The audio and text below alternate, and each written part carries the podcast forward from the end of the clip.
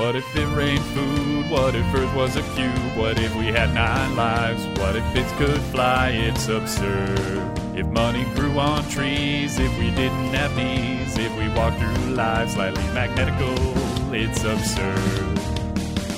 Absurd hypotheticals. Hello, everybody, and welcome to Absurd Hypotheticals, the show we overthink dumb questions so you don't have to.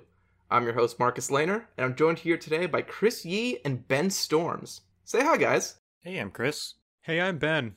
And, uh, guys, we're going to do a little bit of pretend today, which I guess is what we do every episode. But this episode is going to be extra pretendy because what we have done is a mythical grab bag where we have each picked a mythical creature and answer the question what if they were real?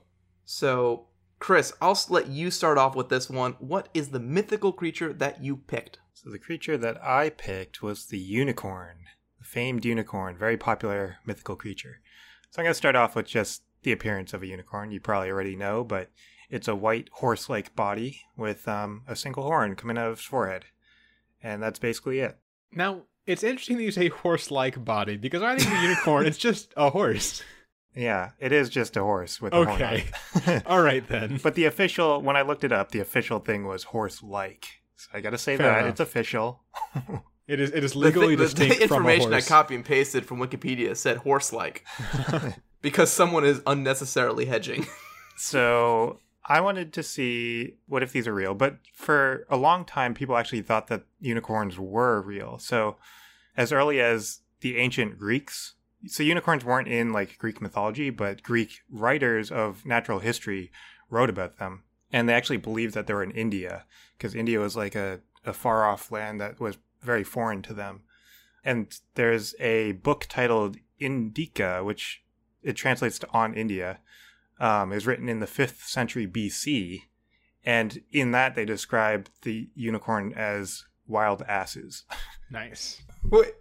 Wait, like donkeys, not horses. So horse-like. Yeah, so it like varies between donkey and horse. That's a lot. That's a lot less regal than I imagine a unicorn being. Yeah, I don't. It varied depending. I don't know why, but yeah. Actually, I think the more traditional one was the donkey, but more modern is is horse like. But in this book, they describe them as wild asses with a horn, a cubit and a half in length. A cubit and a half is like around twenty eight inches, and the, they said the horn was like white, red, and black. It was three colors. And Aristotle actually described a, a, a one horned animal that he called an Indian ass. So presumably he was talking about the unicorn. And people's beliefs of the unicorn continued through like the Middle Ages and the Renaissance. You could find records of the unicorn in bestiaries and even like cookbooks where they were like, this is how you prepare a unicorn. and there are biblical biblical associations with them too. So the unicorns are depicted in a lot of like religious art. And it, uni- they're associated with the incarnation of, of Jesus being born into like flesh and blood. So there are a lot of like paintings of a unicorn like leading to like a baby that's like coming down from the sky and that's supposed to be Jesus. They're like reverse storks, lazy storks. They're like, I'll bring you to the baby, but I'm not gonna bring it to you. Like, Yeah, I mean get your shit. You're gonna be a mother. Get your shit in gear. unicorn can't fly, so what, you, what do you expect it to do? Can't they? they cannot. That is not a power of theirs. And then Marco Polo actually had a, a unicorn sighting, and he described it as quote scarcely smaller than elephants. They had the hair of a buffalo and feet like an elephant's. They have a single large black horn in the middle of their forehead. They have a head like a wild boar's. They spend their time in, by preference wallowing in mud and slime. They're very ugly brutes to look at. And then after that quote, I actually found this on Wikipedia. After this quote, they said the sentence was, "It was clear that Marco Polo was describing a rhinoceros." so he didn't actually see a unicorn. Apparently, it's just a rhinoceros, but he thought it was a unicorn. and eventually, people stopped believing in them, and the depiction of unicorns in biblical works, in like biblical religious art, decreased as people realized that unicorns weren't real. well, maybe Marco Polo went back and was just like, "Hey guys, all these unicorns that are like all over these religious paintings. I saw one. They're just big, ugly rhinoceros type things. we should stop putting them in our paintings. like, like, yeah, Marco Polo's realization was was oh, I thought that was a unicorn. It's a rhinoceros. It's oh, this is what people were referring to when they say unicorn, and it's ugly. yeah. So obviously they're not real, but I'm, I want to look at what if they were real. I want, and I was specifically wondering about like unicorn powers because I thought they'd have like a lot of powers related to the rainbow and stuff. Maybe surprisingly, all my research had nothing to do with the rainbow at all. Rainbow was not mentioned once, and they don't actually have that many powers or abilities that I could find at all. But the one thing that they do have is that their horn has healing effects. So it can like purify water, it can neutralize poison, um, it can just be used as like a medicinal thing for healing. And in the past, when when people actually believed that unicorns did exist, there were fake unicorn horns that were like sold and stuff, um, and they used narwhal tusks as as a main a main thing that they would use to fake this the unicorn horn. So they'd like crush up uh, narwhal tusks and like sell them as a powder that you could put in water, and that's supposed well, to if you're gonna purify crush the it up, that seems like a waste of effort. if you're faking it anyway, you can just grab some like chalk. I Limestone. guess, maybe. Yeah. yeah. I mean, I don't know exactly how they sold it. Maybe they sold it as a whole thing and the people crushed it up. I don't know. It, maybe it was maybe it was a display of crushing the horn. It's like here's the ho- here's the OG horn, and now I'm crushing it for you right here at our at our cool little stand. Like a table side crushing of the horn. I still feel like it would be easier to just like you know carve some quartz or whatever into a, a you know horn shape and say it's a horn. I don't know, like I mean, I don't know how difficult it is to find narwhals, but maybe it's not that hard. I mean I never found one. And the fact that they use the narwhal tusk is actually the reason why we have the modern depiction of the unicorn horn is like the just a pretty straight, long white horn rather than the white, red, and black horn that I described earlier. Is because people thought narwhal horns were unicorn horns, and sometimes they would make like cups out of uh, like walrus tusks and pass those off as unicorn horns as well. And it was believed that if you drank out of uh, like a a unicorn cup, then it would like protect you from being poisoned. So a lot of royalty used unicorn cups, unicorn horn cups. So it was very valuable, very high demand. Um, so obviously, if they were real, then this value would carry on, and they would also be in high demand, especially like specifically in the medical field. That would be very sought after. So how would people find these, or how how would people capture these unicorns to get their horns? It might not be that easy. So a unicorn is basically like the symbol of purity, and their behavior reflects that. So they would flee from just like normal humans because, in theory, people sin. So they're not pure, so they would rather die than be captured by an impure human. So they're like, it was believed that they would like run off a cliff before they die, before they uh, get captured by a human. So they're really easy to capture because they killed themselves. Sure, I don't know. I guess that story doesn't really hold up. But the idea is that they're hard, they're difficult to capture. They'll run away from you. There is a way to capture them. The only way to capture them is to use a virgin because virgin is like the symbol of purity. So, and they like that. So they'll be like attracted to virgins. And there's an entry in Leonardo da Vinci's notebook, one of Leonardo da Vinci's notebooks. It says, quote, the unicorn, through its intemperance and not knowing how to control itself, for the love it bears to fair maidens forgets its ferocity and wildness, and laying aside all fear, it will go up to a seated damsel and go to sleep in her lap, and thus the hunter takes it. So apparently Leonardo da Vinci believed in unicorns and he thought that virgins were the way to capture them. Um, he's a smart guy. He also believed a lot of things, so maybe we should take that one with a grain of salt a little bit. I don't know. And you had a whole episode where you talked up Leonardo da Vinci and had like Yeah, 'cause inventions he's- of his. yeah, you literally abandoned awesome, another like- question so that you could talk about Leonardo da Vinci for like 20 minutes. yeah. Well, yes. uh, Okay. I am a Leonardo, Leonardo da Vinci fan. I will also admit that the dude was maybe a little bit crazy. So you don't believe in this unicorn thing that he that he clearly believed in. I do not. Hmm. Okay. Well, if they were real, then he believes it, and I I I believe it would be true too. If if they were real, I think the only way to capture them would be with virgins, and they would be very sought after. So that's how we would capture unicorns. We would need virgins. We can't use children because obviously child labor laws, and we don't want to like exploit children. There are more negative moral implications there. You know, I think you might be able to convince some younger girls to go on a unicorn hunt. Again, that would be exploiting children. oh yeah, there was like I guess there's an implication that it's female virgins, but they never, at least in the sources that I said, they never explicitly said female virgins. So we can include others too, other virgins. Why not? So we can't use children. So basically, if unicorns are real, I think like being a virgin would be a lifelong business decision because there's so much money in it you can sell the unicorn horns to the medical field and they're very high in demand.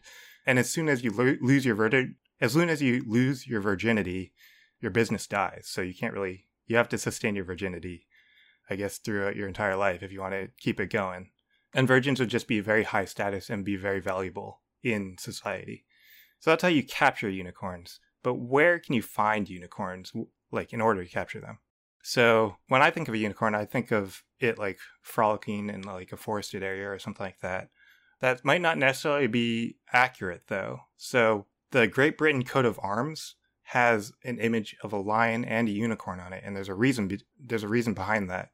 So the Kingdom of England and their monarchy, monarchy, like way back when, their coat of arms just had a lion on it, and then later the Kingdom of Scotland and their monarchy they chose a unicorn to put on their coat of arms because England had the lion on theirs, and the unicorn is, according to the folklore, is the natural enemy of the lion. And they have like this whole rivalry going on where they like fight for a crown. Could it still be that they're referring to rhinoceroses? uh, maybe they're in the same area. I don't know. and there's a whole nursery rhyme uh, reflecting this rivalry. It's called The Lion and the Unicorn. It goes, The lion and the unicorn were fighting for the crown. The lion beat the unicorn all around the town. Some gave them white bread, some gave them brown, some gave them plum cake, and drummed them out of town. So that's just reflecting the fight between the two creatures. And this rhyme was expanded upon in Lewis Carroll's Through the Looking Glass, which is the sequel to Alice in Wonderland. And in that, the lion and the unicorn are also fighting over a crown. So it's a recurring rivalry that has continued to be a thing. So the unicorn became Scotland's national animal, even though it's not real. It is actually their national animal. Um, and they have apparently they have unicorns all over the place if you go to Scotland, like statues of unicorns, which I didn't know, but it's kind of cool. And in 1707, the Acts of Union merged the two monarchies, England and Scotland, into one monarchy that was the formation of Great Britain. And that's why the coat of arms has the lion and the unicorn on it. So that's all based on this rivalry between the lion and the unicorn. And in order for this rivalry to form, in order for the, the unicorn and the lion to be enemies, they have to be in the same place. They're not going to be enemies if they never see each other. So the unicorn will be in sub Saharan Africa, because that's where lions are. So, if unicorns are real, we would send our virgins to Africa. Ben, what'd you do? That's that's a very good, very good ending point. I like your I like I like how you ended it before we were able to say anything else about it was it was a strong move. So I covered leprechauns. What if leprechauns were real? So I've I've actually so, sort of covered lepre- leprechauns before, but specifically only you know cereal mascot leprechauns. So we're getting into actual actual leprechaun mythology here. Everyone has kind of a rough idea of what a, a leprechaun is. What you're probably seeing in your head is a little like two to three foot tall, you know, Irish looking fairy type dude dressed in green um, with a pot of gold. I always picture the the horror version of it with those horror movies. Why why is that the first thing you picture? And then I picture Lucky the Leprechaun from Okay. Lucky Charms after that. Well, ignoring your brain's little tangent there, uh, yeah, we're on the same page. Yeah. So all right then.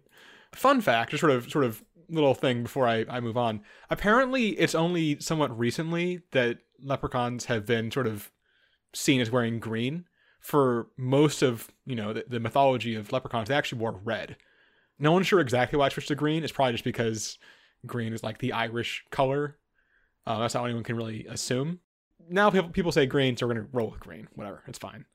Leprechauns are cobblers, actually. They make shoes. I thought I was gonna have some fun with that, but then it turns out they only make shoes for fairies. So that's not that helpful to us, is it? What if fairies are real? I- I mean, technically they are fairies, so they just make shoes for each other, I guess. I don't know. but uh sort of the the the big thing with leprechauns obviously is going to be the pot of gold. Um and sort of the way that works, you know, people talk about the the rainbow thing, but really it's actually not it's not just like go to the end of a rainbow and you'll find a leprechaun and pot of gold. It's actually you have to catch leprechaun. If you let it out of your sight, it will sneak away, even if you're like holding it, just like poofs away apparently or something. But if you like hold on to it and don't let it out of your sight, even for a second, and apparently you have to like make it fear for its life, maybe like rough it up a little bit. I don't know. It's kind of weird. All right. Okay. But if you do that, it will it will depending on the myth either give you three wishes. Um, I saw that one a couple times, or it will take you to its pot of gold. So you can't like you can't like blink or anything, or else it'll disappear. That's really what it sounds like. You have to like maintain firm eye contact. It's like the reverse of a weeping angel from Doctor Who. Kind Where of, if you yeah. look- It can only move when you're not looking at it, Right, yeah. but it runs away from you instead of kills you. I forget what those angels do. It's not good.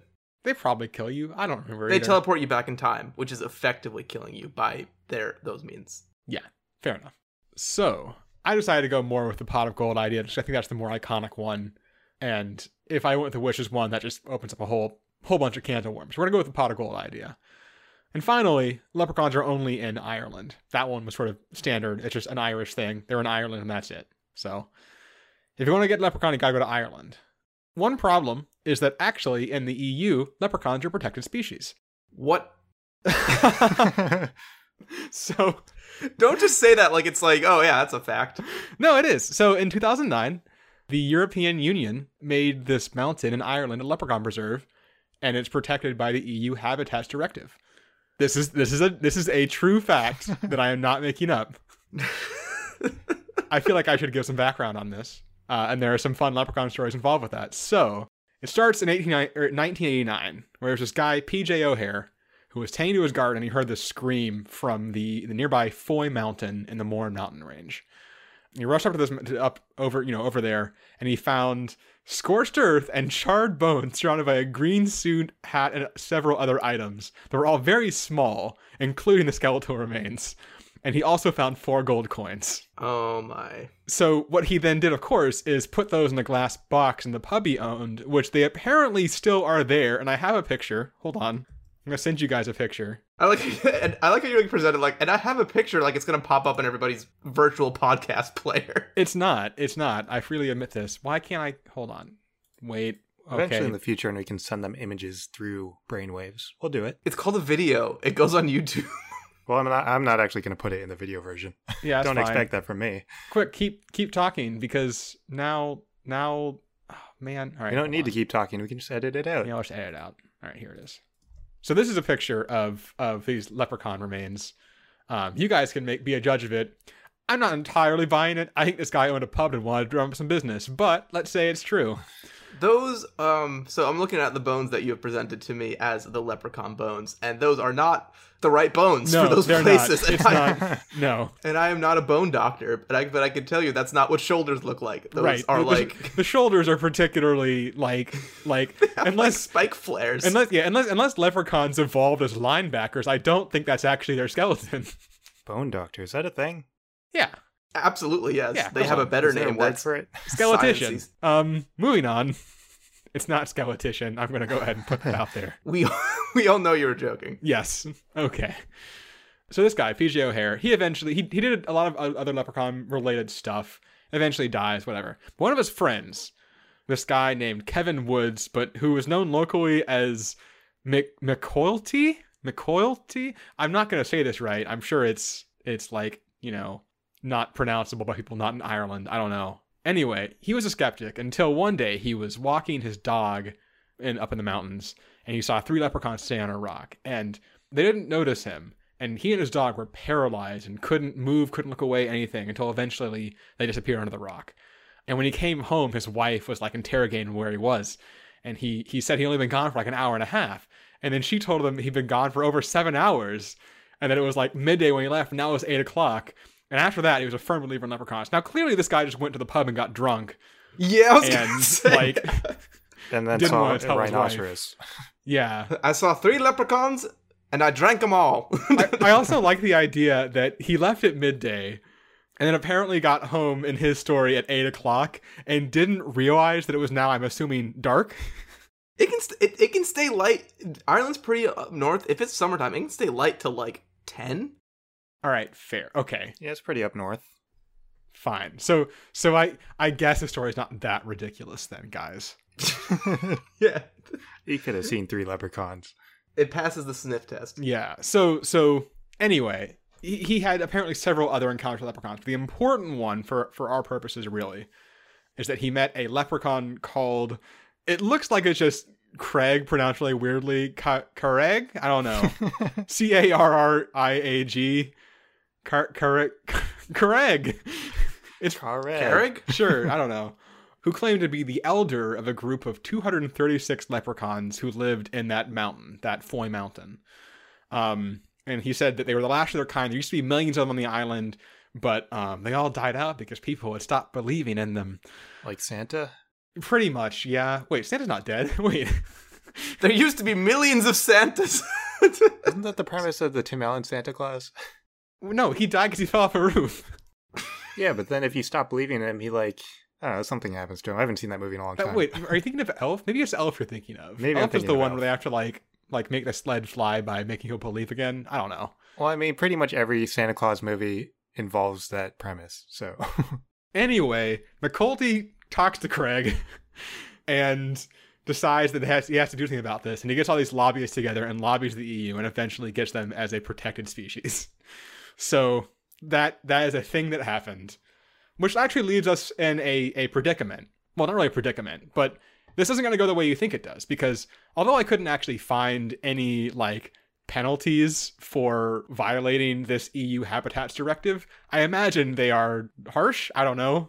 They're enforceable, I'm sure. So I would imagine that it's not going to be, you know, actually all that simple to get a pot of gold from a leprechaun.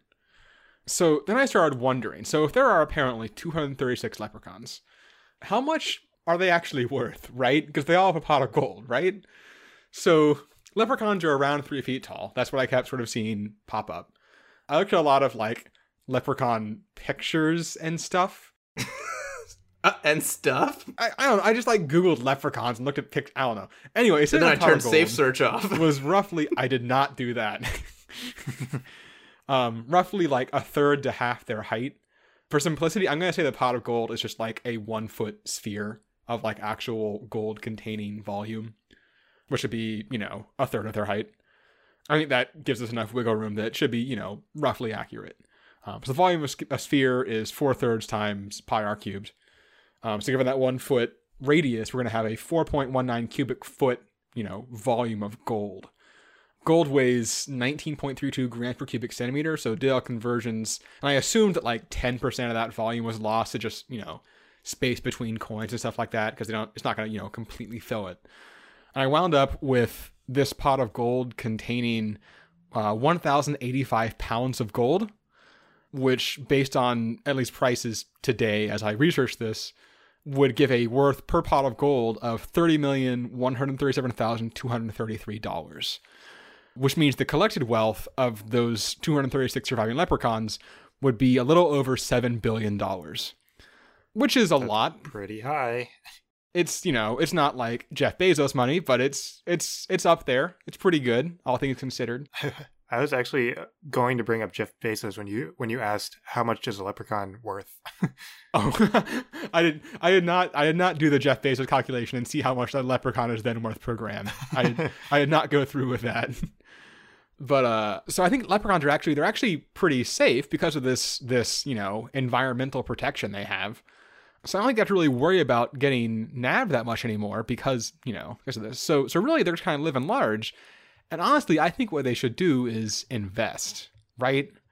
and really i see only two two correct investments for them to make um, one is to buy a shoe company that seems appropriate you know to, to go with their their storied history it was pretty hard to figure out how much a shoe company would cost i couldn't i guess you know, in general. I did find out that the total assets of Skechers is a little under $5 billion. So I'd like to think they could work out a deal. I don't know.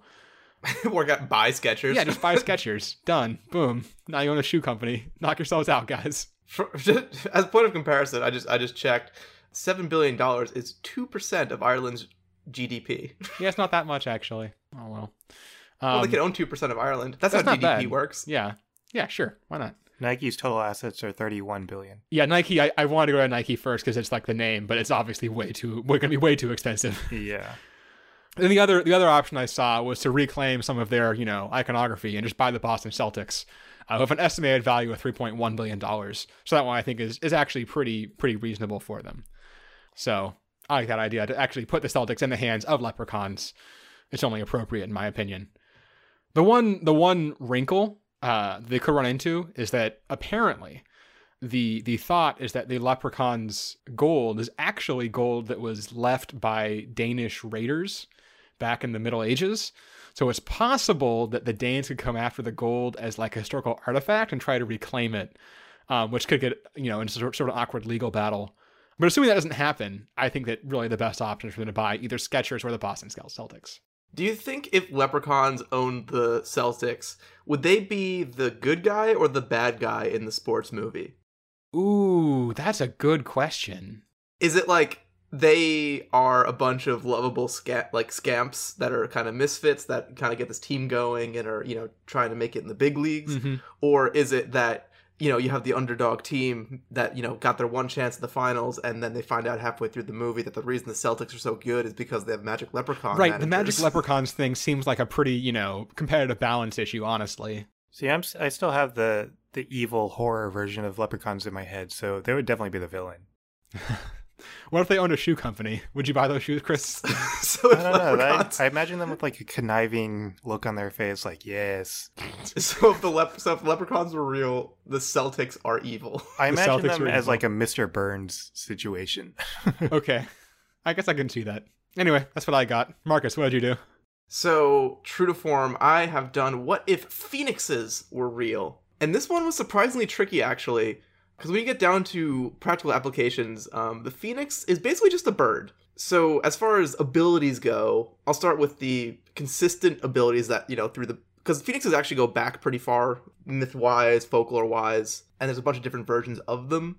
So as far as consistent abilities go, the main one obviously is immortality you know, quote unquote. When a phoenix dies, it bursts into flame and is reborn from the ashes. And weirdly, there's actually pretty strong consensus on the lifespan of a phoenix being somewhere around 500 years before it, you know, bursts into flames and comes back and lives for another 500 years. So I guess they just kind of picked an arbitrary time frame there.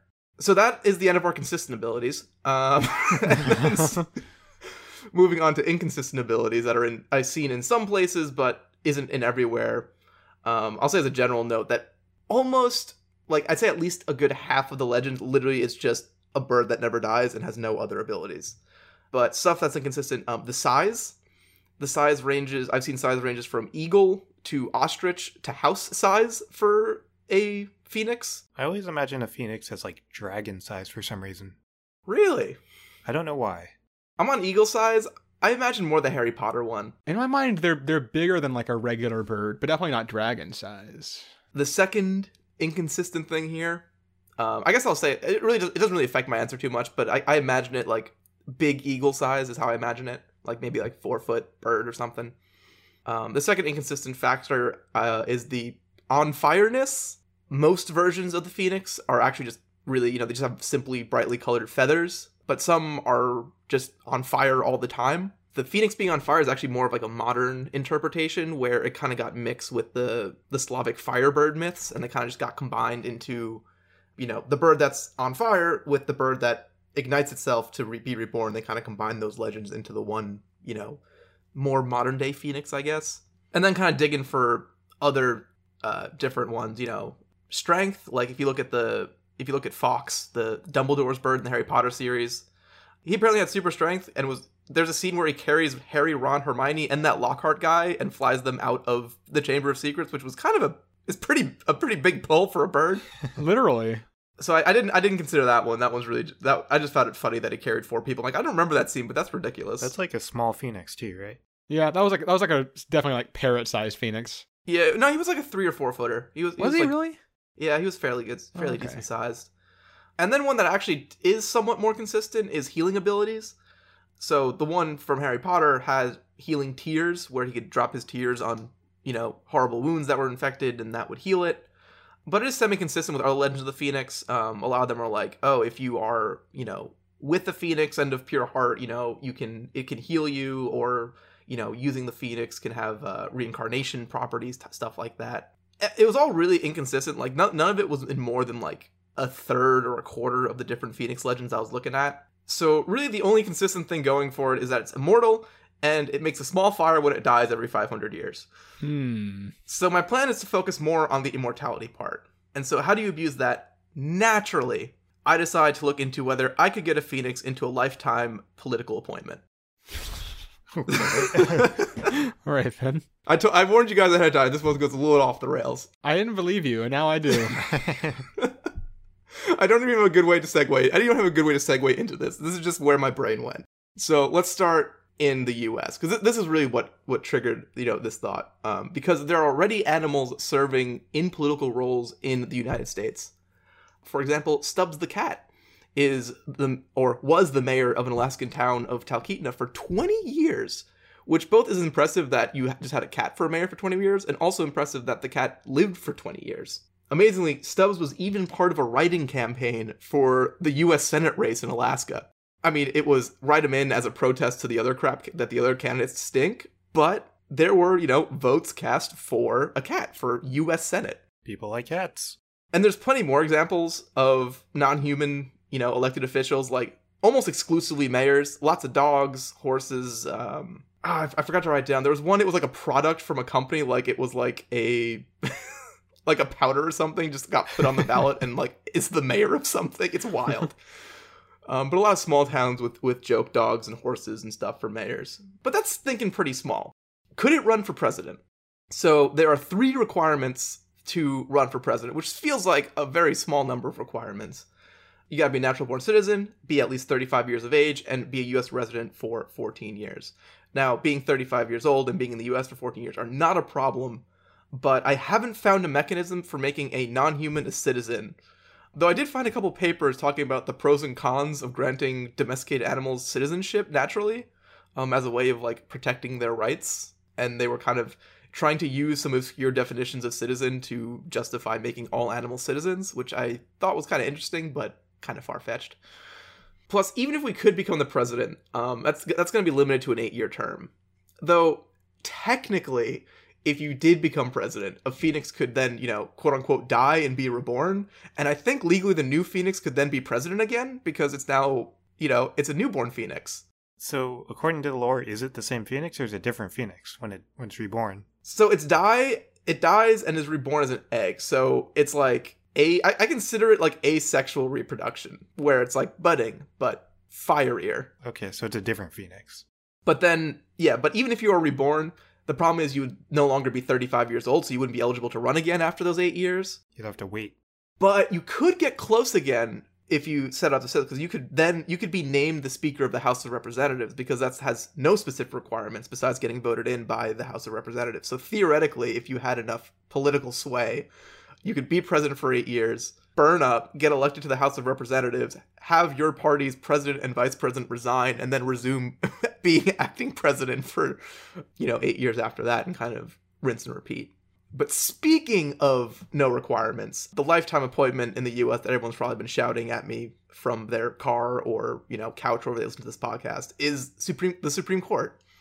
And this is actually a viable option because A, it's a lifetime appointment, and B, has literally zero prerequisites. There is no bar for who can be a Supreme Court justice. But I don't think it's really realistic that you would be able to convince enough people to nominate and then you know get through the the nomination process to get to confirm a bird as you know a justice. Plus it does run into this the scenario where it will burn it will eventually die and then it loses its status and have to go through the whole thing again. So that's not even permanent. It's only good for 500 years and pff, barely any time at all. So what we really need is a dumber system of government if we're really going to make some progress So let's hop across the pond and look at monarchies, specifically Britain. So, can we take our bird and make him the Phoenix King of England? Usurp the unicorn. yeah, usurp, usurp the unicorn off the, the coat of arms, have that burn up. so, step one is by far the trickiest. We need to get the Phoenix into the line of succession. The line of succession in England has lots of funky rules in it, but is basically on the simplest level through the sovereign's children. So basically, whoever's ruling, their kids in whatever order, and if they're childless, it's basically one move, you know, over to you know cousins, siblings, whatever they decide, going on from there. So since the phoenix is clearly not anybody's child, the only way into the succession is through marriage. So you'll have to convince someone in the royal family to marry the phoenix. Obviously, this is tough, but I'm thinking maybe if you frame it as some kind of like protest or political statement, you could convince them to do it. I don't really follow the the royals, but I hear there's drama. like when I wrote the sentence, I'm like, okay, we're just gonna have to take this one at face value. But as I wrote, I'm like, maybe it's not so impossible. There is only ever one phoenix, so it would be pretty prestigious to be married to it. And a side note, there are if you they don't keep a 100% official line of succession of you know who's eligible. Like they they have the first bunch and then they trail off from there because apparently there's 5,700 people who are technically part of the succession line. So let's assume, as you know, ab- absurdly hypothetically, that you can get that done. That you can convince one of the royals to want to marry the phoenix. There are two problems that come up. Uh, the first is that it's illegal to, for someone to marry a pet in England. And the second is that the marriages in the line of succession need to be approved by the sovereign, which I imagine would not happen generally. So let's tackle problem number number one with not being allowed to get married. While the UK does not allow animal marriages, they have happened in other countries. So, for example, in Bali in 2010, there was a story that went viral of a 18 year old Balinese man named Ngurah Alit who was found having, I quote, sexual intercourse with the cow butt who he claimed flirted with him. As part of a Pecaruan ritual, the man was forced to marry the animal. The ceremony was thought to cleanse the village of the immoral act of bestiality. It then proceeded to the cow was then drowned in the ocean, while Alit was symbolically drowned as well. Now, I had this issue a couple weeks ago too, where they just add the word symbolically in there, which makes me really confused if they did like some weird ceremony or just like drowned him, in which case he didn't get symbolically drowned. They just Right. got rid of him. They splashed water on him. You've been drowned. Yeah. Now, I am not suggesting we do it this way. I am not condoning having um, sex with our phoenix, but this is more to show the to share a funny story and so that and show that it is legal in some places.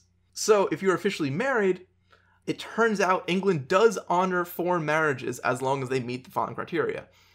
One, the marriage is recognized as legal in its original country. Each party has the capacity to marry under the laws of the country they are living in as the marriage happened. This would involve convincing your target royal to move for a bit, but that can be done. Uh, and any previous marriage must be properly terminated, which wouldn't be a problem if you're marrying someone who's single. So, what you can do is you can go to a different country, marry the phoenix, then move back to England. The second problem of the marriages need, is that they need approval from the sovereign, but it does have a loophole in there. Namely, this standard only applies to the first six candidates in the line of succession. After that, they don't really care anymore. You can marry whoever. So, looking through the line of succession, our closest unmarried target to the throne is um, Prince Andrew, Duke of York, who was eighth in line. And you may remember hearing about in the news for uh, being part of Jeffrey Epstein's sex trafficking scandal. Ooh. Uh, so he has, you know, since recused himself from all public appearances. All that said, that maybe makes him the perfect fit for this plan? I don't know. But yeah, your target's gonna be um, Prince Andrew, because he's the closest. Because the last step is that we then have to go from our spot, you know, theoretically eighth in line, to heir apparent, which I'll just say I'll euphemize, uh, use a euphemism here. It'll probably involve some Shakespeare level shenanigans Right. to go from uh, from eighth to first, and after that, you're in because now you're locked in. Because one, you don't have to worry about any competition because if you are the sovereign, you don't have to worry about it's a lifetime appointment one, and two, you don't have to worry about other kids getting in the way. The only thing that can happen is that your phoenix has, you know, reber- re- you know, is reborn again, and that new phoenix is the heir apparent every time. And even if something happens to that phoenix, its kid is the next heir apparent. So no matter what, once you get in there and you just have one generation of phoenix sovereignty, you are then forever the phoenix king of England, and they can happily reign for all eternity. So does is the Phoenix doing this all on its own accord in this situation?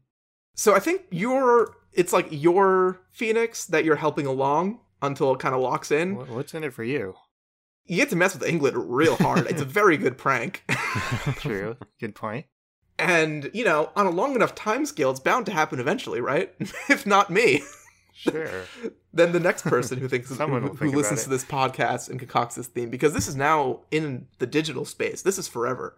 This podcast. So someone someday will be friends with the Phoenix and listen to this podcast and have an end to the eighth in succession to the line of England, and things are just going to go bonkers from there.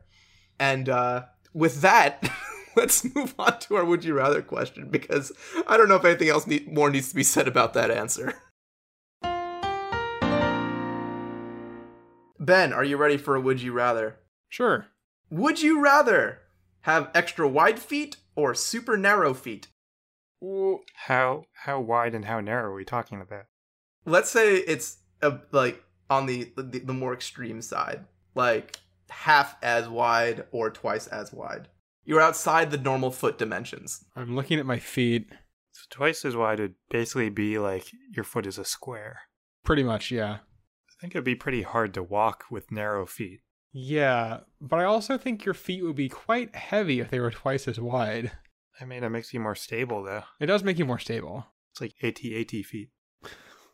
Um, I'm just looking at my feet now. I hate this. Ew, I'm sorry I made you do something you were uncomfortable with, Ben. this podcast is a safe space. If you need to talk to a representative, um, I guess I'm the host, so that's me. Do you? Would you have the same amount of toes in both situations? Okay, that is the exact same question I was about to ask. Uh, let's say you have the most normal number of toes for the situation. wait, wait, that What does that That- mean? that doesn't help. So do you have wider toes as well, or do you just have more toes? Or do you have less toes and thinner or thinner toes? Like, are, are you saying that like the narrow foot has three normal sized toes and the wide foot has ten normal sized toes or something? Is that better than five narrow and five wide toes? I don't know. I think I prefer having more toes. I want whichever one's better. I prefer having 10 toes rather than 5 wide toes. That's weird. God, okay, I'm seeing both of them. I hate them. I hate them both. I think this. I think this. I think having the narrow toes is better than having three toes. I've I've now put my feet together and I'm staring at my one conjoined foot. I mean, I don't see any problem with having 10 toes on one foot. There's nothing wrong with that. Do you do you have do you only have one big toe still? Um, I would think so. Okay. Here's a consideration: shoes.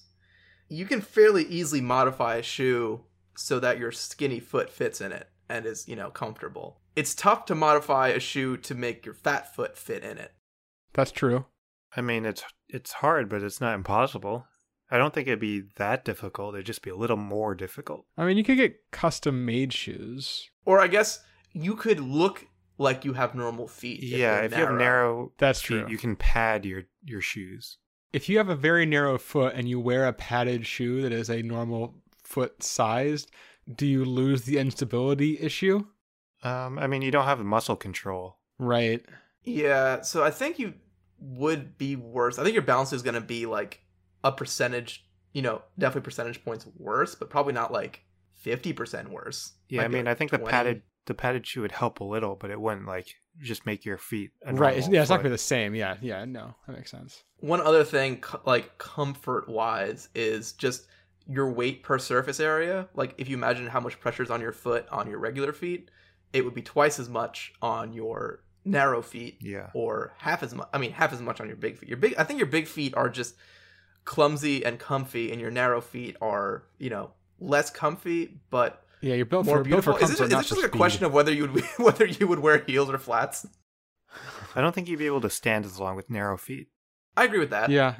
Yeah, that seems fair. But I mean, I don't know if if how long I can stand in one spot is my biggest criteria. Well, I mean, stand stand slash walk, I guess. Just in general, if you're on your feet, you're you'll be more fatigued faster. I think you're gonna have foot issues as well, just because you're putting a lot more stress on. I don't like thinking about this. This is this is. my favorite part of Would You Rather is just is just hearing Ben squirm. I I. Why do you always do this? I don't. All right. Like okay, so I I think for myself, I am pretty gonna gonna be pretty heavily weighted to wide feet, just because. You're a big runner. Because you're married, you don't have to try anymore. Right. Basically. Actually, I can't really imagine running with either of these situations. Yeah, I'm not gonna be able to run anymore. That's just that's just I've just accepted this. It's just not gonna happen. But I'm able to hike with wide feet. Do you have to run like like a lizard, like where your legs are like really flailing outwards while you run? right. I mean, you're I mean, double the width isn't that wide. Like, I think you can still have a normal gait. Yeah. I guess. I'm more likely to be able to run with wide feet than narrow feet. So Ben, you're you're wide feet. Yeah. Chris, are you wide or narrow feet? I'm thinking wide feet as well, just because it's it'll be less tiring on your feet. I, I think what it comes down to is I feel like wide feet is actually better in everything except the fact that you have really wide feet.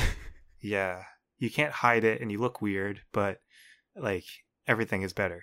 See, like the the you can't hide it. Like you can you can explain away a narrow foot.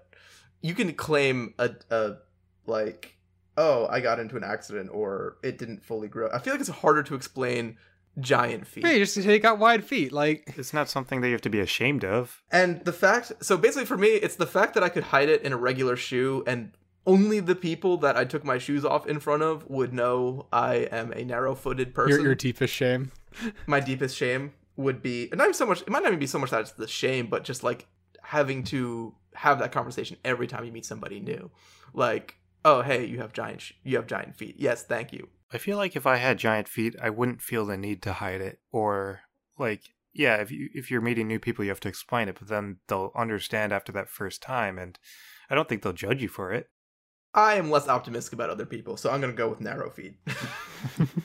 All right, so that does it. Um, ben and Chris are practical, and I am afraid of judgment.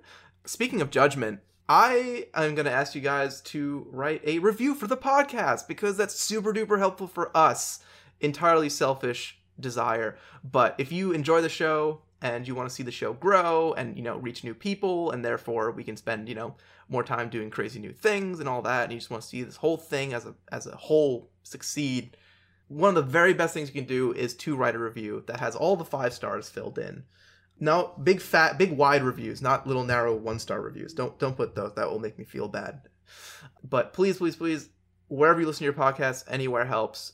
And if you want to help even more and directly, you can go to www.patreon.com slash absurd hypotheticals and support us on our Patreon. It's just $1 a month, and you get access to all our behind the scenes episodes where we do all sorts of crazy and fun things in a kind of a more laid back, casual setting. So it's a bit more of our, you know, laid back banter, you know, no prep stuff. We just kind of talk, enjoy, brainstorm, all sorts of good things, talk about how we make the show, etc., etc.